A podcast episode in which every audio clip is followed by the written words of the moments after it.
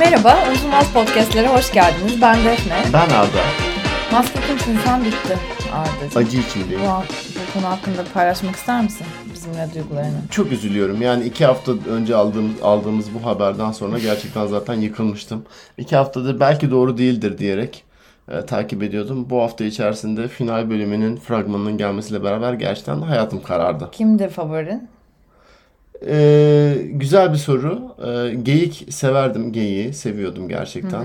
Ee, Burcu Özberk O kızı da beğeniyorsun birazcık sen Tabii beğeniyorum. Ben zaten gizli. Instagram'da zamanında takip ediyordum. Beni bıraktın, bıraktırdın takibe. Kimle bu falan diyerek. Çünkü ünlü değildi o ara. Sanki Doğrusunu hani yapmışım. random hayatımda birisini takip ediyormuşum gibi gözüktü. Doğru yapmışım. Şimdi geri takip edebilir miyim ünlü olduğu için? ünlü takip. Evet neyse bu konuyu kapatabiliriz. Senin favorin kimdi? Ben Kubilay Aka çok yakışıklı abi. Sesi çok kötü. Sesi Yani gerçekten. gerçi İngilizcesi de bu söz, bu bölümde gördük ki çok kötüymüş ama aa, çocuk çok yakışıklı. Ben de Kubilay Aka'yı takip edebilir miyim Instagram? Karşılıklı. evet bugün hazır ilişkilerden konuşuyorken e, sana bir soru sormak istiyorum. Tabii ki. Çocuk yapmak hakkında ne düşünüyorsun? Güzel bir soru. Günümüzde çoğu insanın da aklında bulunan böyle şey Kanal D'deki sabah programlarında çıkan doktorlar gibi. Aynen. Ya tabii ki yapan umuyorum mutlu olur. Allah rızkını alır. e, Çocuğunu da yanında Verir. getirir, verir. Hep beraber. e, sağlıklı, mutlu bir çocuk büyütsün herkes. Ama bir taraftan da herkes de anne baba olmak zorunda mı? Niye bana doğru işaret ettin bunu söylerken? Hayır çünkü buradan podcast'ın bir sonraki aşamasına taşıyacağını He. düşünmüştüm o yüzden. Çünkü Yok ben sadece seninle çocuk yapmak hakkında konuşalım diye buraya oturdum. gerçekten. Evet niye böyle bir soruyla başladık? Çünkü sanırım bugün e, konuşacağımız filmlerin, Hı hı. üzerine konuşacağımız filmlerin ana teması. e, benim gözümde bu. Sen buna katılmıyorsun galiba ama. Yani tabii ana konu temasında çocuk yapmamak fikri var. Ee, Bugün konuşacağımız filmlerin ve sanırım daha izlemediğimiz ama izleyeceğimiz mesela Parallel Mothers. Parallel Mothers da izlemedik henüz ama ben öyle bir fikir çıkmaz. O Almodovar e, Çıkıyormuş tıknası. ya. Çıktığına dair söylentiler var. Evet. Yani bir de güncel medyada şu an bence olan birçok yapımın altında böyle bir fikir yatıyormuş gibi geliyor bana. Mesela biz izlemiyoruz ama e, Euphoria doğru söyledim. ismini Euphoria. Seni gammazlıyor mu şimdi e, dinleyicilerimize burada? Europia dedim az önce. Ne? Niye bana Olabilir böyle şeyler canım. Allah Allah. Euphoria evet. Adlı dizinin de mesela böyle bir alt metni hatta bayağı üst metni var anladığım kadarıyla. Neyse ben ya da belki seçici algı. Ben izlediğim her şeyde çocuk yapmamak gibi bir fikir.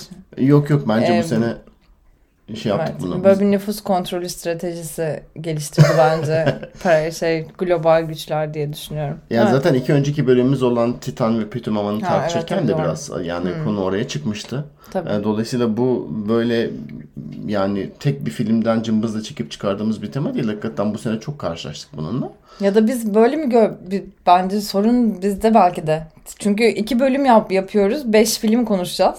Hep yani her şeyde çocuk yapmamakla ilgili olamaz yani. Bizim bir kafamız Bizde bir gitti sorun acaba. var yani bence. Neyse bölümün sonuna kadar belli olurlar bakalım biraz daha Evet. kafamız toparlayınca. Bugün öncelikle The Worst Person in the World hakkında biraz konuşmak istiyorum. 2021 yılının en çok konuşulan İngilizce dışı filmlerinden e, Norveç yapımı, Norveçli yönetmen Joachim Trier'ın bize sunduğu bir eser. E, zaten Joachim Trier'ı bildiğim kadarıyla sen hayli seviyorsun. Kendisinin daha önceden de e, çekmiş olduğu filmlerine bir en azından spiritüel bir üçlemenin bir üçüncü ayağı olarak görüyor bu film. E, Reprise ve Oslo 31 Ağustos.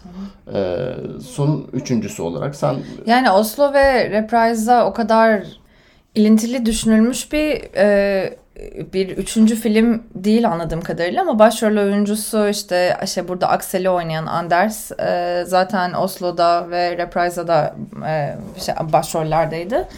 E, sanırım diğer filmlerinde de var o kadar detaylı hatırlamıyorum ama onunla biraz böyle fikir alışverişi yaparken sanırım "Aa, aslında bunları bir üçleme olarak düşünebiliriz e, duygusuyla yola çıkmışlar.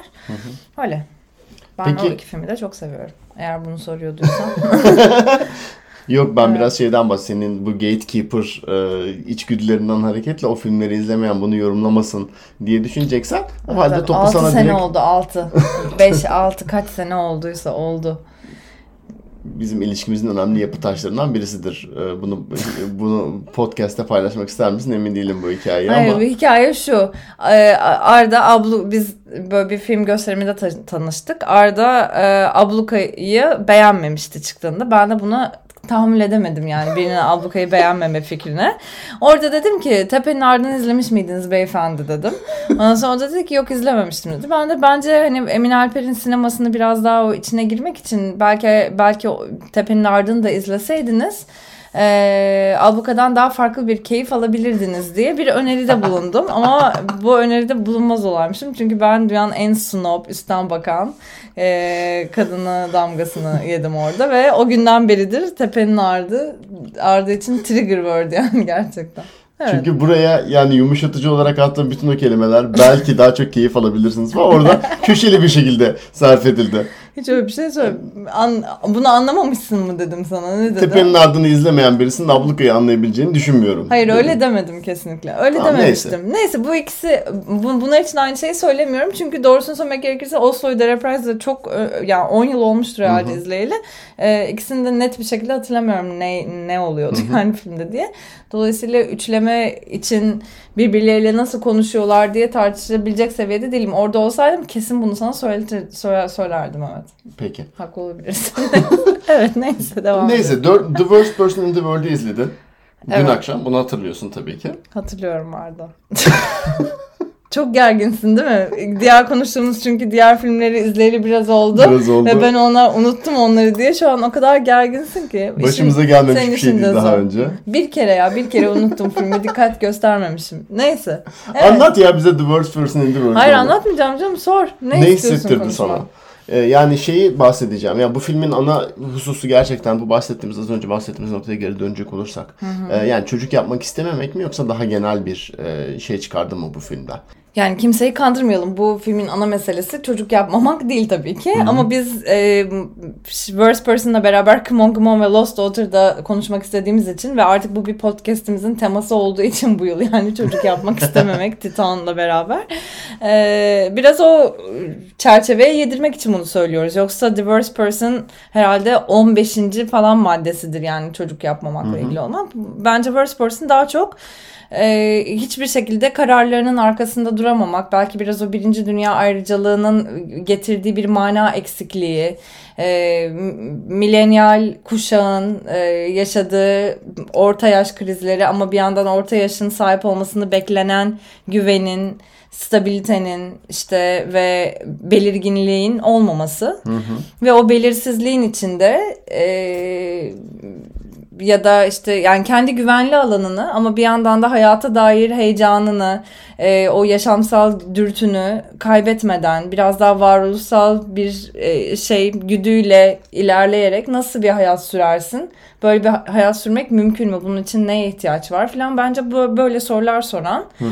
ve bence modern zamanın Fransız hası ya da Fleabag'i belki. Yani bana worst person'la ilgili kararımıza geliriz de bana sanki zaten bütün bu e, işte 30'larındaki özellikle de kadınların yaşadığı bir takım çıkmazları anlatan diğer yapımlardan o kadar da farklı bir şey söylüyormuş gibi gelmedi Worst Person. O yüzden belki başka bir yerden ele almak hani bu milenyal dünyanın e, yediği vurgundan değil de işte çocuk yapmak işte böyle büyük kararlar nasıl veriliyor hayattan falan hani onlara bakmak belki biraz daha enteresan kılar tartışmamız diye umuyorum.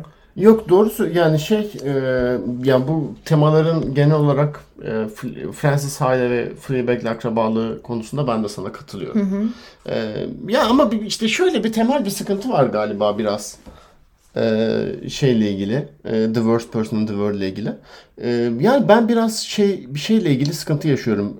Filmin o Julie'ye olan yaklaşımıyla ya da Joachim Trier'in bize Julie'yi bir karakter olarak ne kadar e, çizmeyi arzuladığını, ne kadar bizim için doldurmanı beklediğinizi ne anlamakta biraz şey yapıyorum. E, sıkıntı yaşıyorum. Ya bunun bir karakter filmi olmadığını söylemiş birkaç yerde benim okuduğum kadarıyla. Evet yani neden karakter filmi değil bir onu söyleyeyim ondan sonra Hı-hı. o zaman ne filmi diye soracağım Hı-hı. sana yani. Hı-hı. Yani neden bir karakter filmi değil? Çünkü Julie şu film içerisindeki aşk üçgeninde yaşadığı ilişkilerin dışında ayakta kalan bilen bir karakter değil. Yani Hı-hı. bir yazı yazıyor O yazıda ne yazdığını dahi tam olarak anlamıyoruz ama mesela yazı yayınlanıyor bir yerlerde. Ya hani bir tartışma yarattı. O tartışmanın neresinde duruyor bu insan? Ee, yani o hayattaki görüşü nedir? Kariyeriyle ilgili hırsları nedir? Hakikaten bunu yapabileceğini mi düşünüyor yoksa bir heves olarak mı atılıyor? Ee, o işte sanat dünyasındaki şeyi nedir? Fotoğraf dünyasındaki Bunları bilmek niye nedir? önemli olsun? Nedir? Ee, yani ya sen bir kadının hikaye yani bu filmde bir kadının başarı ve kariyer e, hikayesini ya da işte aşk hikayesini izlemiyoruz ki. Öyle bir hedefi yok ki filmin. Tamam nedir Niye bunları peki hedefi? Bilmek? O halde onu soracaktınız. Ne hakkında bu film o halde yani? İşte az önce söylediğim şeyler hakkında bana niye tek tek Ama yani şimdi şunu söyleyeyim mesela Francis Ha'yı izliyorsun değil mi? Yani bu ilişkiler hakkında bir film ama aynı zamanda Kare, New York'ta. O karakter hakkında bir film evet. E, yani New York'ta o şartlar altında ayakta kalabilmek hakkında Hı-hı. bir film. Yani daha böyle zamanın içerisinde oturmuş e, yani işte yani sizin sanat tarzlarını contemporary dedi. Ya yani o zamanından izler taşıyan bir film. Ya yani o dönemde orada yaşamak nasıl bir şeydir falan diye. E, ya ben Julie'nin şeyiyle ilgili yani şu dönemde Norveç'te o yaş grubunda yaşamak nasıl bir şey e, şeyini anlayamıyorum. E, bunu bu film bunun hakkında olmadığını iddia edebilirsin. Tamam ama o zaman da ya birincisi bu filmi ortalama bir romantik komediden ne kadar uzak koyabiliriz? Hı hı. Yani onunla ilgili bir işte soru geliyor aklıma. Hı hı. Yani tabii hı. ki her film onu anlatmak zorunda değil. Ama yani bana neyi anlattığı konusunda hala biraz sıkıntı yaşıyorum. Ya bunu çözmenin bir yolu şu olabilir. Ee, ben onu yaptığını düşünmüyorum galiba. Ya yani bunun daha böyle sırf Julia'ya ait değil, ana karaktere ait değil, jenerasyonel bir sıkıntı olduğuna dair bir anlatı geliştirilebilir.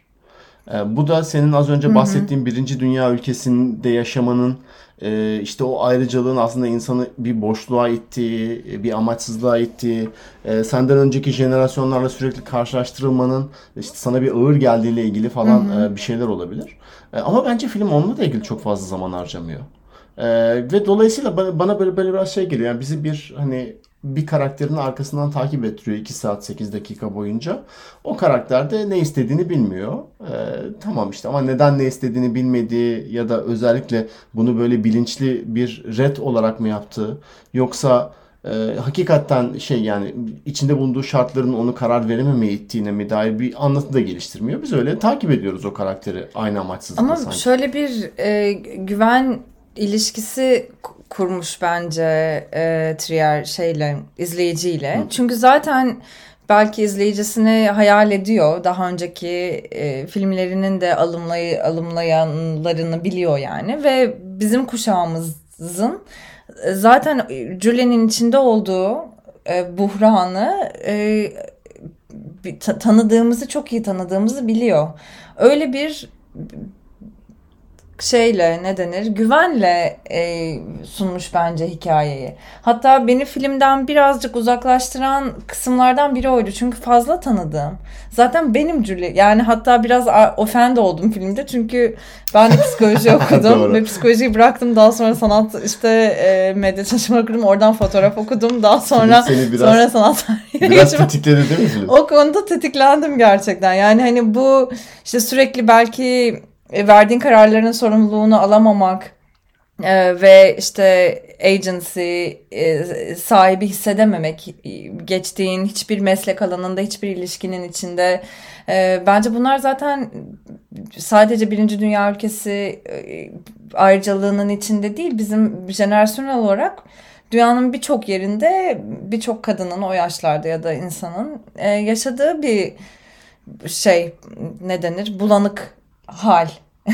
Daha iyi tarif edemedim. Ama yani o zaman şunu söylüyorsun galiba biraz ya bu filmi Norveç'ten alıp başka bir yere koysan aynı şekilde işler diye düşünüyorsun. Bana bu biraz şey gibi geliyor. Yani zor tabii ki Türkiye'de geliyor. işlemez tabii ki. Çünkü kadın yani açıkçası ben filmin bir ilk 45 dakikası falan geçim derdi düşündüm. Aha. Ya bunlar nasıl geçiniyorlar? Yani kız adam e, şeyde çalışıyor. Pasta e, pastanede çalışıyor. Aha. Kız işte arada böyle fotoğraf giglerine gidiyor ve böyle işte salon salonlarca evler hiçbir e, bir, bir yaşam kaygısı yok. Bu Aha. filmi Türkiye'de çekmeye çalışsan yani tabii ki coğrafi koşulları farklı olur ya da kızla adamın yaşamları farklı olur ama aynı ekonomik rahatlığa e, erdirtecek bir işte ne bileyim aynı belki aile geçmişini çünkü kızın ailesi de çok zengin aynı aile geçmişine sahip olan bir Türkiye'li kadının hikayesini izliyor olsak Yani o maddi bariyeri ortadan kaldırsak ve onlarla eşitlesek yani belki fotoğrafçı olmaz da kız işte reklamcı olur Türkiye'de neyse yani.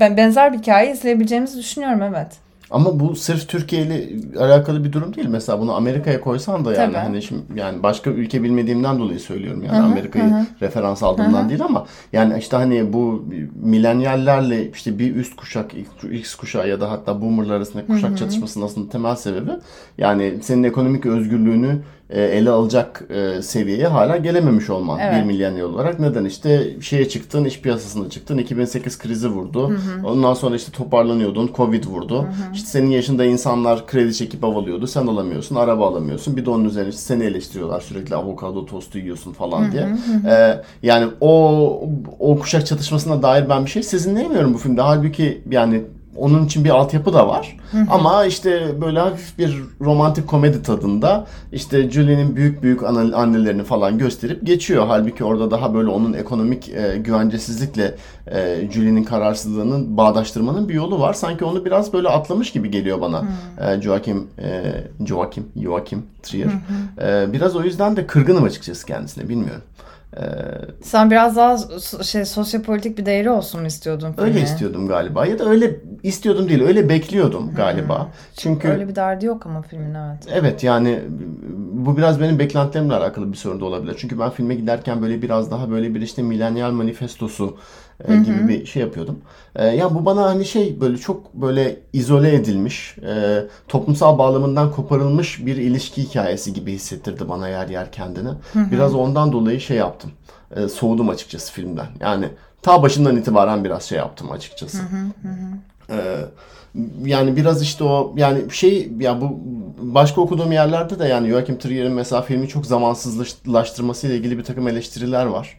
Yani işte Hı-hı, hani evet. içinde bulunduğun döneme dair yeteri kadar bilgisayar, internet ya da işte onun hayatının bir parçası olmasına sadece bir iki tane espri yapıyor başta ve sonra geçiyor onları.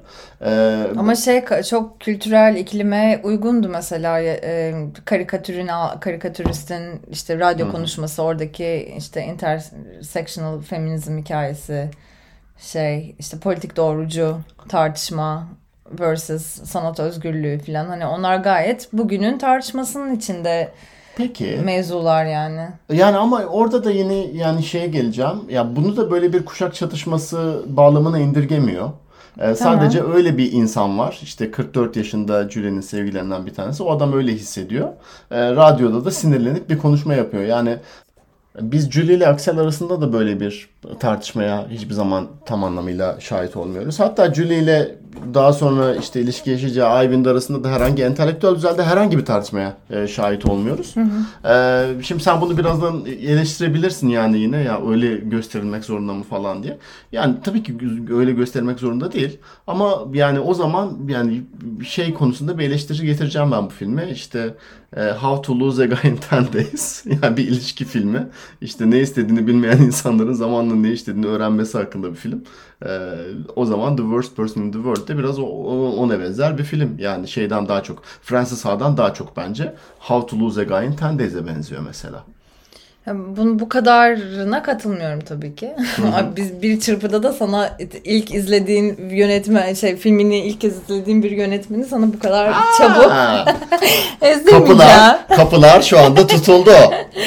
sana bu kadar kolay ezdirmeyeceğim. Hayır, e, ya ama o zaman yani tabii ki belki toplumsal ve böyle bir sınıfsal bir perspektifi olmayabilir ya da derdi olmayabilir filmin perspektifi yanlış oldu da.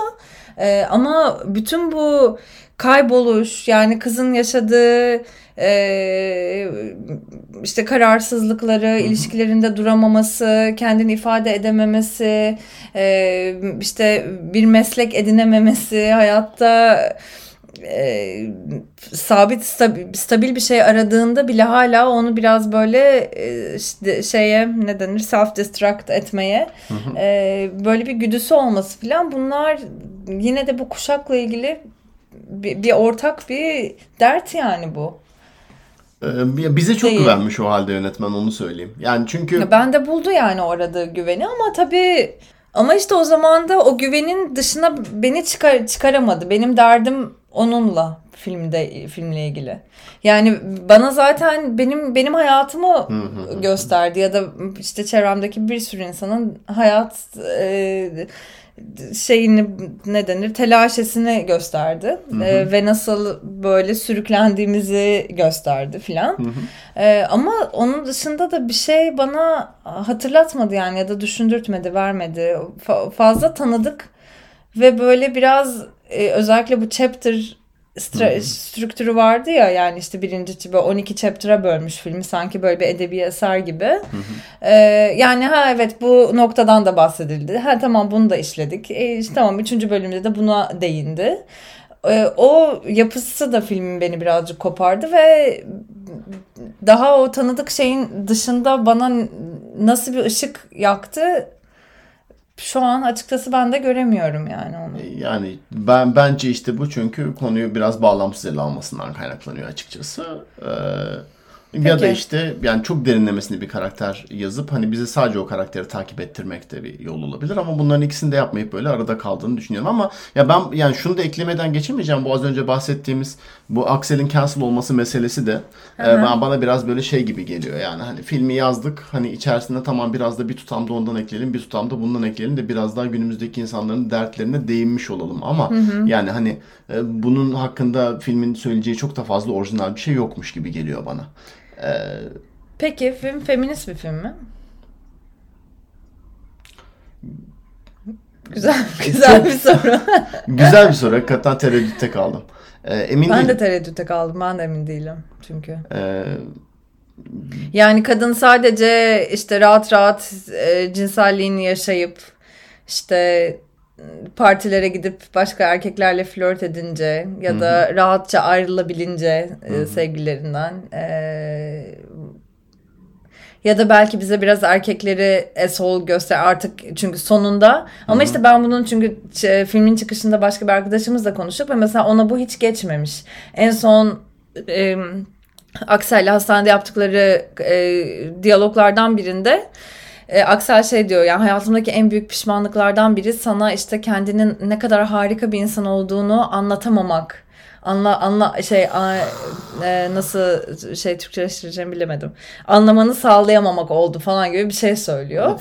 Ve orada kendine biçtiği o tanrısal böyle ben erkek yani öyle bir şey yapacağım ki seni. Evet. Hani kendi ha gerçekliğine uyanacaksın falan. Hani ben sana hiçbir zaman senin ne kadar harika olduğunu anlatamadım. Yani ya, iki erkekte de böyle bir Julie'nin üzerinde korkunç patrona patronize bir tavır var. Julie de gidiyor bu erkekleri seçiyor tabii ki yani hani tesadüfen olmuş şeyler değil. O, onun kendi hikayesiyle babasıyla olan e, çok e, şey işte e, istismar ilişkisi yani duygusal istismara uğruyor babası tarafından da. Yani o ilişkinin de çözülememesi ve erkeklerle bu kadar ikircikli ilişkilerin olması falan tabii ki anlıyoruz yani. Hı hı. E, ama sadece bu erkekleri böyle gösteriyor ve Julie'ye bir şekilde bir çıkış kapısı oradan ayırdı ve işte ne bileyim hamileliğini bitirdi falan. Bütün bunlar ne kadar filmi feminist bir film yapıyor emin değilim. Yani benim temel sıkıntım yine şuradan kaynaklanıyor biraz. Yani ana karakterini e, ya ilişkisi dışında tanımlayan bir film değil. E, ilişkisine dair duruşunu da çok böyle kalın çizgilerle çizen bir film değil yani. insanlar bir rastgele şeyler hakkında bir takım tartışmalar yaşıyorlar bu filmde. Ama işte zaten kızın içinde bulunduğu sürüklenmedeki hali o. Yani yani kızı zaten kız aslında Belki meselelerden biri bu. Yani diyorsun ya sosyal bir gerçekliği yok, bağlamı yok filan. Zaten kızın da meselesi bu. Kızın gerçekten bir kızın da bağlamı yok. İlişkileriyle ilgili de e, söyleyebileceği bir şey yok. Ama ya o mana eksikliği var yani ilişkilerinde de ve kızı kız da kendisini o sadece o erkekle olan e, şeyi pozisyonu itibariyle konumlandırabiliyor. Yani fenomenolojik olarak başka bir şey yok kızın. Kendine bakış noktası yok. Ama o zaman pek saygıdeğer yönetmenimiz Joachim Trier bana en azından şunu anlatsın. Julie evrensel olarak bu jenerasyonun bir temsilcisi olarak mı bu duyguları yaşamaktadır? Birinci dünya ülkesinin bir vatandaşı olarak mı bu duyguları yaşamaktadır? Yoksa Julie kendi başına takılan sessiz sakin bir karakter ve sadece bunları hissetmekte midir? Yani bana şey izleteceğine... Üç değil ya artık. Ne? Üç değil. C şıkkı değil yani. Ama onu bana tamam yani ben senin kendi bu işte kendin Julie gibi hissetmenden o evrenselliğin Yok, sana geçtiğini anlıyorum. Ama yani kusura bakmayın da iki saat bana orada drag trip şeyi çekeceğine e, Trainspotting mi çekiyorsun? Baba oradan biraz kıs da bize bunları göster yani. E, çok özür dilerim senin favori yönetmenlerinden birisi hakkında böyle. Yok hiç favori e, yönetmenim gibi birilerinden biri olmadığı gibi e, Emin Alper'in aksine e, şey de değil. Bir dakika abluka Emin Alper'in değil mi ya? Evet, Şu an evet. kendimden şüpheye düştüm. Evet.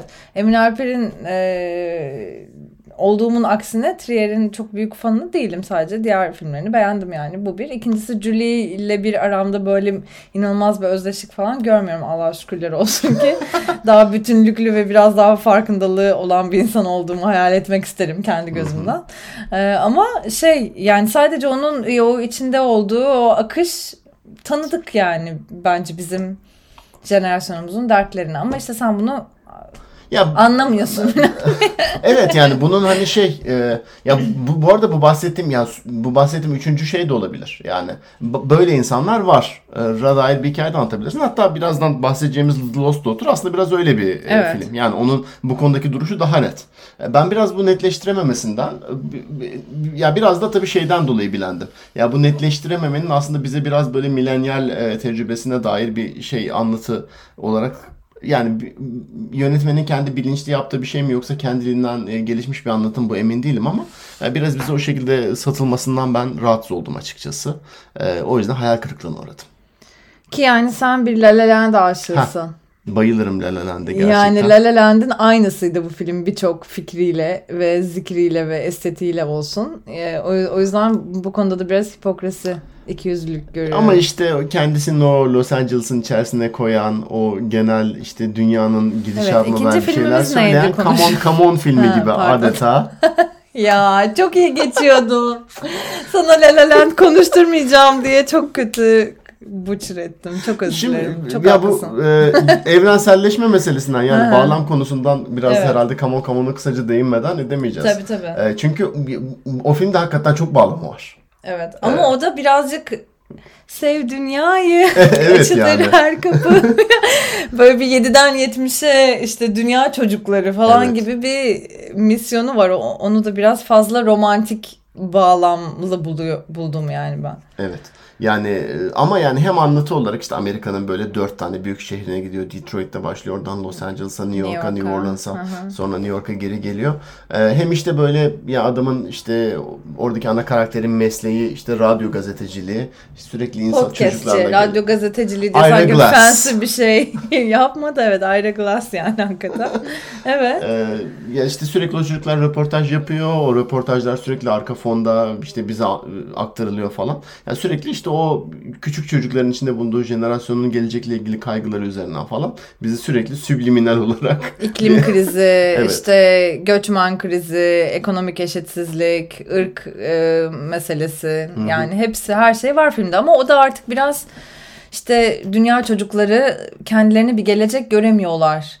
Ve işte onun arasında belki sığınabilecekleri tek şey bir arkadaşlık hissi. Evet. Yani bana come on come on onu, onu söyledi. Çocukla amcasının arasındaki gerçekten arkadaşlık um, bir umut varsa bu bu iğrenç e, sistemin içinde o işte compassion yani arkadaşlık ve eşlik diye düşündüm. Evet ama işte bu kontrasta bu kadar sentimentalite ben Mike Mills'e biraz da o yüzden kırgınım. Ama Ya bu- Mike Mills zaten yani yumuşacık böyle seni alsın böyle pış pış pış güzel neler söylesin falan bir adam yani zaten yani o öyle mi Ya, bilmiyorum da sineması öyle. Aha. Ama Dolayısıyla yani şaşırtmadı beni. Tabii ama dünyayı sevgi mi kurtaracak? Ee, yani. Evet tabii ki sevgi kurtaracak Ardıcığım. Ya biraz naif buldum yani hakikaten e, haliyle yani şey e, hele ki bu kadar kontrastlı bir şekilde anlatılınca e, yani kendi birbirimizi biraz daha dinlesek aslında böyle kapılarımızı açsak herkesimiz etrafımızdaki insanlardan bir şeyler öğrensek hepimiz daha da fazla, böyle gelişeceğiz gibi böyle çok e, yüreğine dokunan bir yerle Ama o sentimentinin de farkında film. E, Yani tabii. ben size gelip de oh böyle vanalarınızı açacağım. İşte ortaya da Joaquin Phoenix'in Joaquin Phoenix'in e, duygulanımlı oyunculuğunu ve aşırı sevimli senin sevimli bulmadığın çocuk- bir çocuk ko- koyacağım. E, gibi de davranmıyor yani. Filmin gerçekten ben evet böyle bir nostaljik fikrim var ve o bu nostaljik fikri daha da altına çizmek için size bir de kör göze parmak bunları böyle böyle böyle böyle söyleyeceğim diyor. Yani dolayısıyla ben oradaki net pozisyonunu sahiplenici duruşunu beğendim Kımon Kımon'un. E tabi bir de tonal olarak da öyle bir tutarlığı var işte siyah beyaz Evet. çekilmiş olması bütün görüntü yönetim falan aslında o nostaljiye hizmet eden bir şey. Evet. Ee, ama yani az önce bahsettiğin çocuğa değinerek bu filmin bahsini kapatmak istiyorum. Yani Gerçekten çok nefret filmdeki Jesse ettim ya. karakteri. Yani neden neden çocuk yapmak istemiyor The Worst Person in the World'daki e, Julie? Bu yüzden. Çünkü Allah korusun yani çocuğun buradaki çocuk gibi böyle iblisin dünyaya gelmiş yani reenkarne olmuş hali gibi bir şey çıkarsa. ya. Yani bu büyümüş de küçülmüş, çok bilmiş, herkesin hayatına burnunu sokan. Ee, yani zaten Mike Mista karakteri öyle bir yazmış ki yani çocuğun duygusal yaşı 3 ile 32 arasında sürekli salınıyor. Ee, bazen dünyanın en şeyi Ama algıları öyle olmak açılmış. zorunda kalmış çünkü istismara vuruyor çocuk.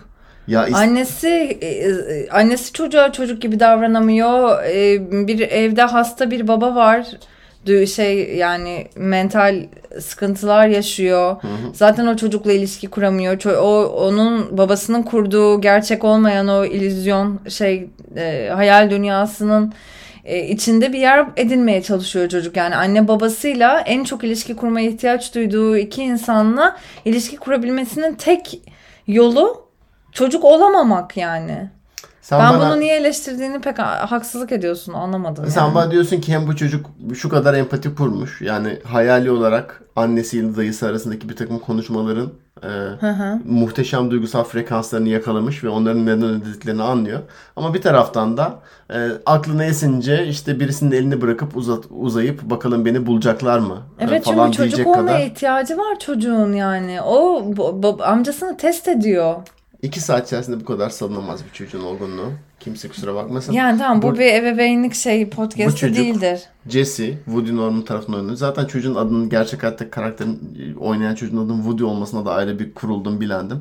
Belli ki anası babası şeymiş, Woody Allen hayranlarıymış. Nereden biliyorsun? Çocuğu da bir Woody Allen gibi yetiştirmişler. be- son 5 yıl içinde herhangi bir insanın çocuğuna Woody adını vermeyeceğinden İşte eminim. o kadar öyle bir aileymiş e, Woody Norman'ı yetiştiren aile. E, Her konuda ben, gerçekten bu yüzden işte insanlar çocuk yapmak istemiyorlar şu Jesse gibi tipler yüzünden. Peki katılmıyorum. Ee, o zaman Lost Daughter'a geçelim. Çünkü Velev ki çocuğun Jesse gibi oldu. Sonra ne yapacaksın? E, Kaçacaksın. kaçıp gideceksin. Oradan da Lost Daughter'a bağlayacağım. Lost Çok Daughter. yanlış anlamışsın bu filmleri üçünü de. Ya annelikle ilgili seninle konuşmamız lazım. Anlat bana doğrusunu kraliçe deniyorum. The Lost Daughter'a geçelim. ha tabii ki. Maggie Gyllenhaal'ın e, yönetmen ilk yönetmenlik Asıl kraliçe bu arada kesinlikle Maggie Gyllenhaal. kesinlikle. Ve aşı ve seksi kocası. ve harika evleri. Sen değil mi şey ayda bir kere falan izliyorsun. Digest çok yani müthiş. O, o evdeki seks enerjisi hiçbir evde yok. Ben gerçi o evi neden beğendim de bilmiyorum. Çünkü ya beraber de izledik o videoyu. Evet. Ya evi sonsuz bir kanepe e, şeyine İşte dönmüşler showroom'una.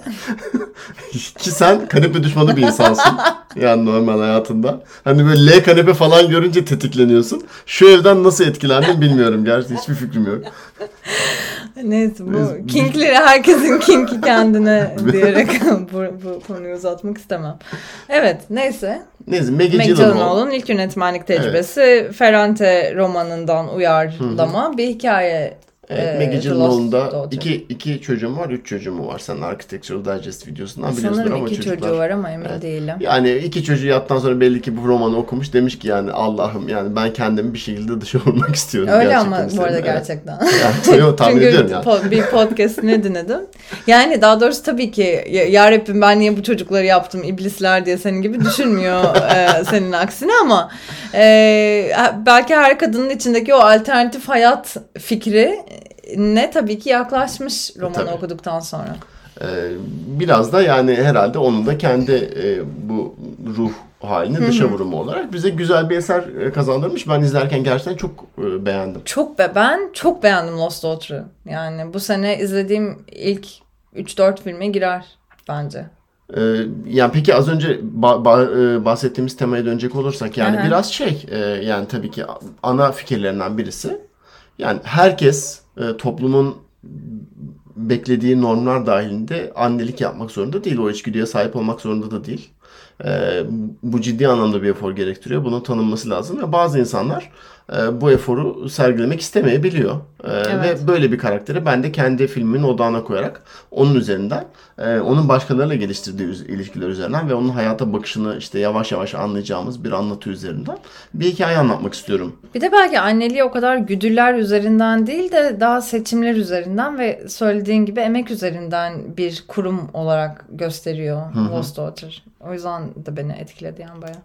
Ee, yani bir de tabii şey işte bu Worst Person in the World'un aksine yani daha böyle kişisel bir film hakikaten.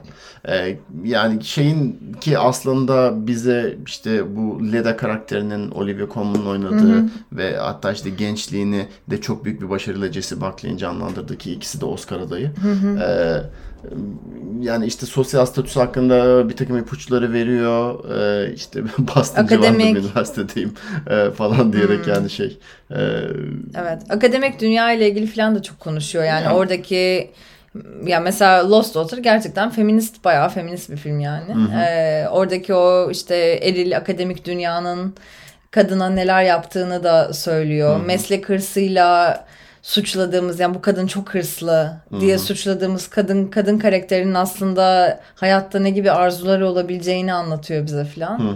O açıdan Evet böyle. Ve yani filmin çoğu kısmında gerçekten go, go girl e, hissiyatı yaşıyorsun. Yani bu böyle çok küçük yerlerden de ortaya çıkıyor tabii ki. Hani şey e, işte şezlongunu biraz uzağa çekmeme, çekmeyi istememesi ya da başka bir yere taşınmaması. E, ya da evet. işte yani akademik kariyeriyle ilgili görüşleri e, hmm. işte o sarf ettiği efor ya da yaptığı tercihler de aynı şekilde. E, ama yani hani özünde aslında çok kişisel bir film. E, yani işte bizim e, yani bunları daha başarılı bir şekilde anlatmasına rağmen Leda'yı böyle bir sosyal sınıf içerisinde bir ya da bir yaş grubu içerisinde koymamıza gerek yok yani. Kendi başına e, hakikaten e, yaşayan, e, hisseden bir karakter. Tabii bunda birinci özellikle Olivia Colman'ın herhalde çok büyük payı var. Evet. Ee, yani bu rolü hakkını vererek oynayabilecek çok fazla aktris de yok yani tahminimce dünya üzerinde. Biraz da tabii şeyin de etkisi var. Yani e, bir takım kurgusal numaralarla Maggie Gyllenhaal bize yani yer yer şey e, hile de yapıyor yani biraz. Yani işte o geçmişe giderek e, ve işte ha, şu anda o çocukların nerede olduğunu göstermeyerek aslında hani başlarına kötü bir şeyler mi geldi, endişelenmeli evet, evet. miyiz? Filmin sonuna kadar neredeyse bir kriminal hikaye olarak aslında izledik neredeyse evet. bunu yani. Kadının bir şey yaptığını düşündük. Leda'nın e, çocukların ölümüyle bilgisi olduğunu düşündük. Çocukların öldüğünü düşündük evet. falan yani tabii. Ee, peki kendi biraz kandırılmış hissediyor musun bu konuyla alakalı? Hayır. yani tabii o tansiyonu çok yüksek tuttu e, şey boyunca ama zaten eğer yani kitap da bu hatta daha farklı bitiyormuş kitap ama hı hı. E, kitabın da akıcılığı burada yani hakikaten kızların akıbetinin farkında değiliz ama zaten e, kızlar evet ölmemişler yani hı hı. ama e, annelerinin o bıraktığı ilk yani terk ettiği 3 yıl hı hı. zaten ölmekten beter olmuşlardır yani o, o çocuklar diye düşünüyorum o yüzden.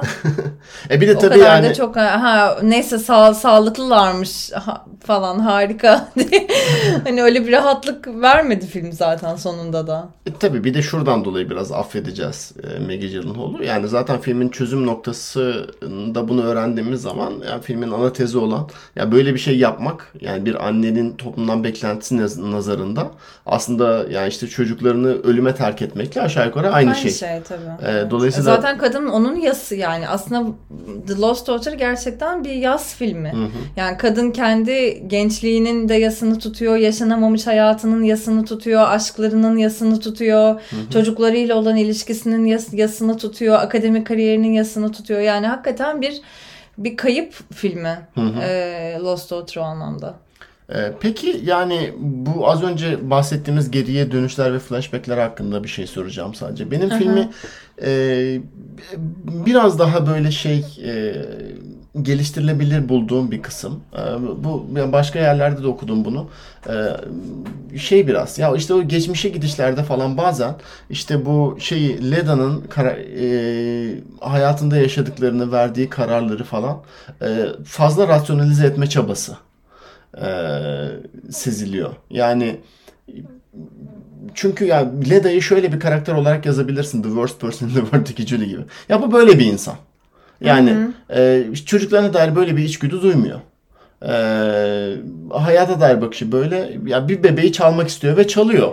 E, yani çünkü onun işte şey yani hayatta aradığı şey o esnada o. Ve bununla ilgili çok da fazla böyle bir pişmanlık hissetmesine de gerek yok. Sadece kendisiyle o şekilde barışmaya çalışıyor. Öyle bir insan olduğuyla barışmaya çalışıyor Ama yani. bebeği çalmaktaki güdüs, güdüselliğiyle ve orada yaşanan sonuçla ya da orada kadının o hıncıyla yani çünkü kendisine çok hınçlı ve yaptığı her şey aslında biraz eee, yani şey ke- kendisine kendisinin kötü bir insan olduğunu ikna ettirmek üzerine de kurulu. Bebeği çalmasında da yani kadın bence biraz bunun eziyetini çektiriyor kendisine. Ee, yani şeyin verdiği hem bebeği çalmakla ilgili verdiği kararlar hem e, worst person'da Julian'ın verdiği kararlar tabii ki bir çocuk doğurup ondan sonra onu bırakıp gitmek e, hafifliğinde gösterilemezdi bence. Ha bu da güdüsel olarak o zaman kalksın çocukların ya doğurduysan bakacaksın. Beş- Böyle bir yere geldi galiba söylediğim şey ama. 5 dakikada nereye geldik? Az önce sen anneliği anlamamışsın. Ee, Yok belki- ama bence aynı aynı güdüsüz ya, ya da aynı e, sanki e- hepsinin sonucu aynıymış gibi yapamaz film. Çünkü değil. Yok rasyonelize etmeden kastım şu biraz daha somutlaştırayım. Ee, yani Leda'nın bebeği çaldığını öğrendiğimiz sahneden hemen ardından bir tane flashback yapıyoruz ve işte Leda'nın çocuklarından birisinin o çok benzer bir bebekle hatta belki aynı bebekle oynadığı ve onu böyle camdan aşağı attığına bir dair bir sahne izliyoruz. O ya orada böyle hani şey gibi ya o bebeği çalması e, yani ben ben bebeği çalmak istiyorum ve aldım değil yani hakikaten kendi çocuğuna dair ona bir şeyi Travma, anım- anımsatıyormuş. ha, O travmaya dair bir şeye tutunmaya çalışıyormuş gibi. Bir de biz zaten bunu biliyorduk. Yani niye böyle bir flashback'le bu kadar gözümüze soksun ki bunu? Zaten çocuklarıyla veya annelikle ya da çocukların çocuklarıyla kuramadığı ilişkiyle ilgili olduğu belli yani o çocuklu olan çocuğa olan öfkesi. Evet yani işte şey e, hani böyle biraz daha yani sanki o çocuğa olan öfkesinden ya da işte kendi hayatına ya da onu yaşayamamış olmaya dair öfkesinden olayı biraz e, alıp sanki şeye götürüyor. Yani Leda'nın bir şeyleri telafi etmeye çalışması ya başkalarının için telafi etmeye çalışması ya da işte geçmişteki çocuğundan özür diler gibi sanki bir takım hareketleri e, yaptığını özür- çıkarıyor bize. Mesela nerede Ya işte o bebeği alıp saklaması e, ya o esnada bize şeyi hissettiriyor yani. Kendi çocuğundan özür Aynen. dilediğini mi? Ha Evet. anladım. Hani kendi geçmişteki çocuklarından birisinden özür, Özür dilemeye diliyor. çalışıyormuş Ha, gibi. evet. E, o biraz filmin gücünden alıyor bence yani filmin finali itibariyle Leda'nın ya böyle çok kendisiyle barışık bir şekilde e, yani Kendisiyle barışık şekilde mi? ya şunu söylüyor ben böyle bir anneyim diyor ya Nina'ya filmin finalinde. Ben o sahneden e, şeyi alıyorum yani ben böyle bir anne olduğuma karar verdim ve bunda barıştım siz bunu anlamayacaksınız. Hiç katılmadım. Ben hiç katılmadım. Şu anda Defne'nin yüzündeki keşke yargılayıcı bakışını görseniz sevgili dinleyiciler. Sen ne anlıyorsun bu? Hayır bu- ben yani orada ben evet şey diyor yani I, I'm an unnatural mother ve k- yani Olivia Colman'ın suratındaki ifade Hı hı. yani ben ben hastayım diyor aslında. Yani ben, Ben yani kadın belki hasta gerçekten yani çünkü yani bu bir, bir de gerçekçi de bir hastalık yani belli ki geçmeyen bir postpartum yaşamış eee, şeyinde doğumdan sonra. Tabii, tabii. Ondan sonra ve ya emin değilim gerçi bu bu çok yargılayıcı olabilir. Postpartum yaşamadan da çocuklarını bırakıp gidebilirsin Tabii. yani. Ee, ama yani kadın kadın sürekli kendisini cezalandırıyor ve kendisine kendisinin aslında ne kadar kötü olduğunu hatırlatacak bir sürü şey yapıyor. Başkalarına zarar veriyor, kendisine zarar veriyor. Ee, ve sonrasında da yani gidiyor işte ka- ka- kanar haliyle gidiyor bu ben bu tamamen normal değil. Ben bu bu acıyı biliyorum. Ve bu lekeyi biliyorum diyor yani. Ve o lekeyle gidiyor kıyıya vuruyor ve diyor ki işte ben yaşıyorum evet. Ama mesela kitapta aslında sonunda onu söylemiyormuş. Dur kafam karıştı bir dakika çok şeyi Ne? dolaştırdın şu anda o sahneden bu saniye. Ee, yani Ama ben, tam sonu- hani ben sonu yaşıyorum bağlıyor. da hala o pişmanlık var mı senin gözünde onu anlıyorum yani en sondaki sahnede. Evet var. Ee, Umutlu bir yani kadın tamam artık bütün bu hayatı hayatına baktı tamam mı bu şeydeki tatilinde e, Yunanistan tatilinde kızlarıyla konuştu telefonuna ulaştı ve böyle hani bir semay katarsis yaşadık hep beraber. Aa, kızlar hayattaymış falan diye düşündük. Tamam. Ondan sonra e, ve kadın sahilde böyle güneşe ufka baktı ve iyi hissettin mi Evet. senin sonunda? Hayır sen, senin sonun ne ben onu anlamıyorum. Bana bir Beni- anlatsan bir dinleyeceğim seni de sürekli kendin olmayan versiyonları bana anlatıp hadi bu mu hadi değil haha deyip devam ediyoruz. Kendin ne anladığını bir anlatır mısın bana o sahneden? Anla, anlatıyorum işte kadın sürekli kendisine bu kötülüğü hatırlatıyor ve o lekeyle söyledim ya işte e, kan lekesiyle gidiyor Tamam. denize oturuyor. Tamam. Sonra çocuklarını arıyor. Çocuklarını arıyor ve yani hiçbir şey değişmiyor. O çocuklarını araması, onunla konuşması, burada yaşadığı şey e, Olivia yani ya da işte Lada'nın hayatında e, başa çıkmaya çalıştığı şeyi hafifletmiyor ya da normalize etmiyor onun için. Yani Peki. kadın o, o yaz işte dedim ya yaz yani bütün hayatı boyunca sürecek. e, belki farklı şiddetlerde yaşayacağı, farklı şiddetlerde hissedeceği bir kayıp peşinde ve o kayıp hiçbir zaman geçmeyecek ve bunu kabullenebilmiş veya bununla barışabilmiş bir karakter değil Lada. Peki sondaki ben hayattayım e, çıkışı bununla alakalı bir şey söylemiyor yani bize. O, Söylemiyor hayır. e, Çünkü o da yani o kadar acı bir şeydi ki, delivery'ydi ki sonunda. hı hı. Zaten orada hani ben hayattayım ama bir yandan da işte ya zaten hayatın e, şeyi bu. Akışı bu. E, Sen böyle bir çözülme mi hissettin filmde? Hayır ben zaten ya filmin o noktaya geldim yani şeyden itibaren e, Nina'ya hani şey diyor ya yani işte kızlarımı 3 yıl boyunca bıraktım ve her gerçekten kendimi muhteşem hissettim Evet. diye. Evet. E, ya e, bundan dolayı kendine dair bir kızgınlık ve pişmanlık duyuyor. Evet. E, ama yani Yine olsa şey yine yapacak. evet Tabii, kendisine tabii, dair evet. hissiyatı şu. E, yani ben böyle bir insanım. E, keşke yaptıklarım daha sosyal olarak kabul edilebilir şeyler olsaydı. Ben hiç öyle anlamadım. Yani bu bu da benim kendi annelik yapma metodum. Ee, deal with it. Hayır çünkü kendisi hiçbir şekilde bununla baş edemiyor ki başkalarına deal with it diyebilsin. E işte ediyor ben de onu söylüyorum. Etmiyor işte. ya Bu eder, başkalarına eder hali mi? Ka- Kadın yaralanıyor. Yaralı haliyle yani o yaralanması ve e, yaralandığı haline bakmaması hı. yani ne bileyim hastaneye gider normalde işte ne bileyim bir şey yapar falan. Onları yapmaması zaten aslında o içindeki o yıkımın ve kendini kend- kendisini affetmediğinin hiçbir şekilde göstergesi. Ya peki sence Lada'nın gözünde ideal bir anne vardır ve kendisi ideal bir anne değil midir yani? Bu, bu konudaki çözüme böyle mi oluş? Bundan dolayı üzgün Hayır. yani. Hayır üzgün değil. Kendi kendi kaybı yüzünden üzgün. Kendi ben niye ne? iyi bir anne olamadım diye değil yani. Ben niye anne oldum diye üzgün. Bu ikisi arasında fark var. Ya, ama peki o zaman kendisini ben doğal bir anne değilim ama yine de bir anneyim diye kodlaması sence biraz şey değil mi? Yani o, o cümleden ne anlıyoruz o halde? Ben doğal bir anne değilim. I'm an unnatural mother Evet.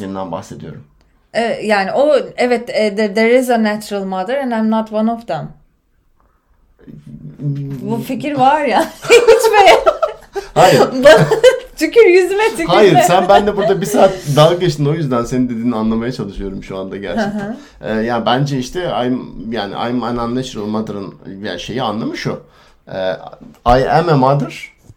Ee, I am what you would call an unnatural mother. Yani siz buna unnatural dersiniz. Hayır kadın bence zaten kendisinin yaptığı şeyin e, normal bir şey olmadığını farkında. Ee, yani ama işte o zaman bence I am a mother e, şeyini kullanmaz. Ben ben olsam kullanmam ne bileyim ben öyle Neyi? düşünüyorum.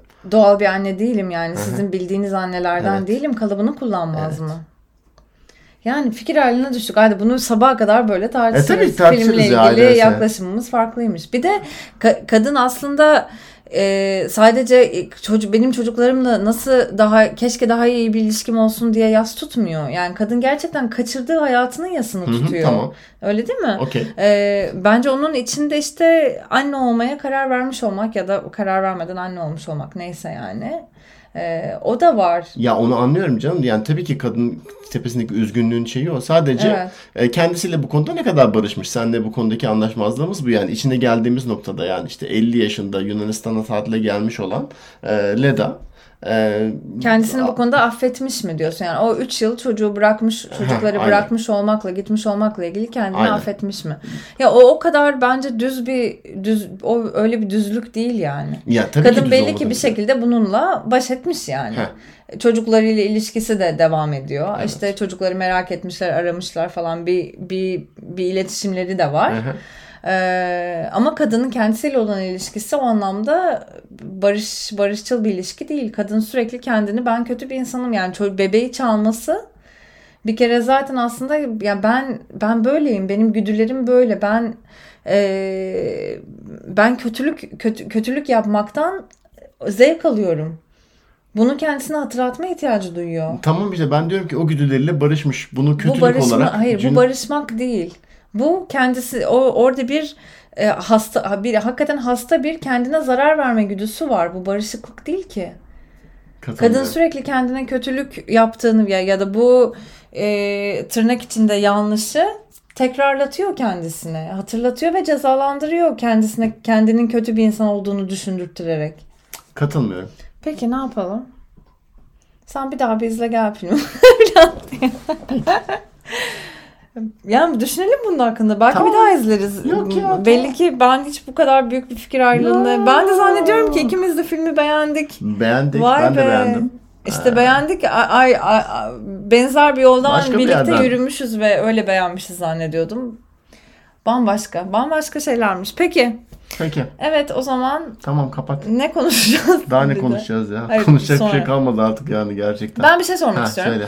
The Worst Person'ın sonunda e, bunu filmden çıkınca hatta e, Kirsten arkadaşımızla konuştuk. Kredi Aha. vermiş olalım. E, çocuğun ölmesi mesela Aksel'in ölümü Hı hı. ve bebeği düşürmesi Hı hı. Nin hikayedeki fonksiyonu veya Julie'yi tek başına bir apartman dairesinde görmemizle ilgili e, nedenselliği nerede?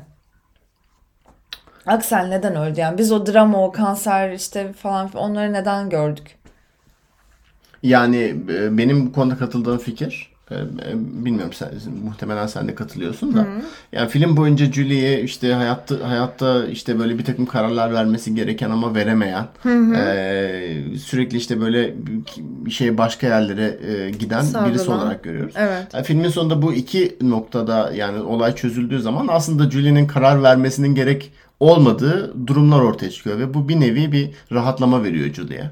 Ee, yani işte oradan yani o karakterin aslında çıkışının biraz bu e, hani bu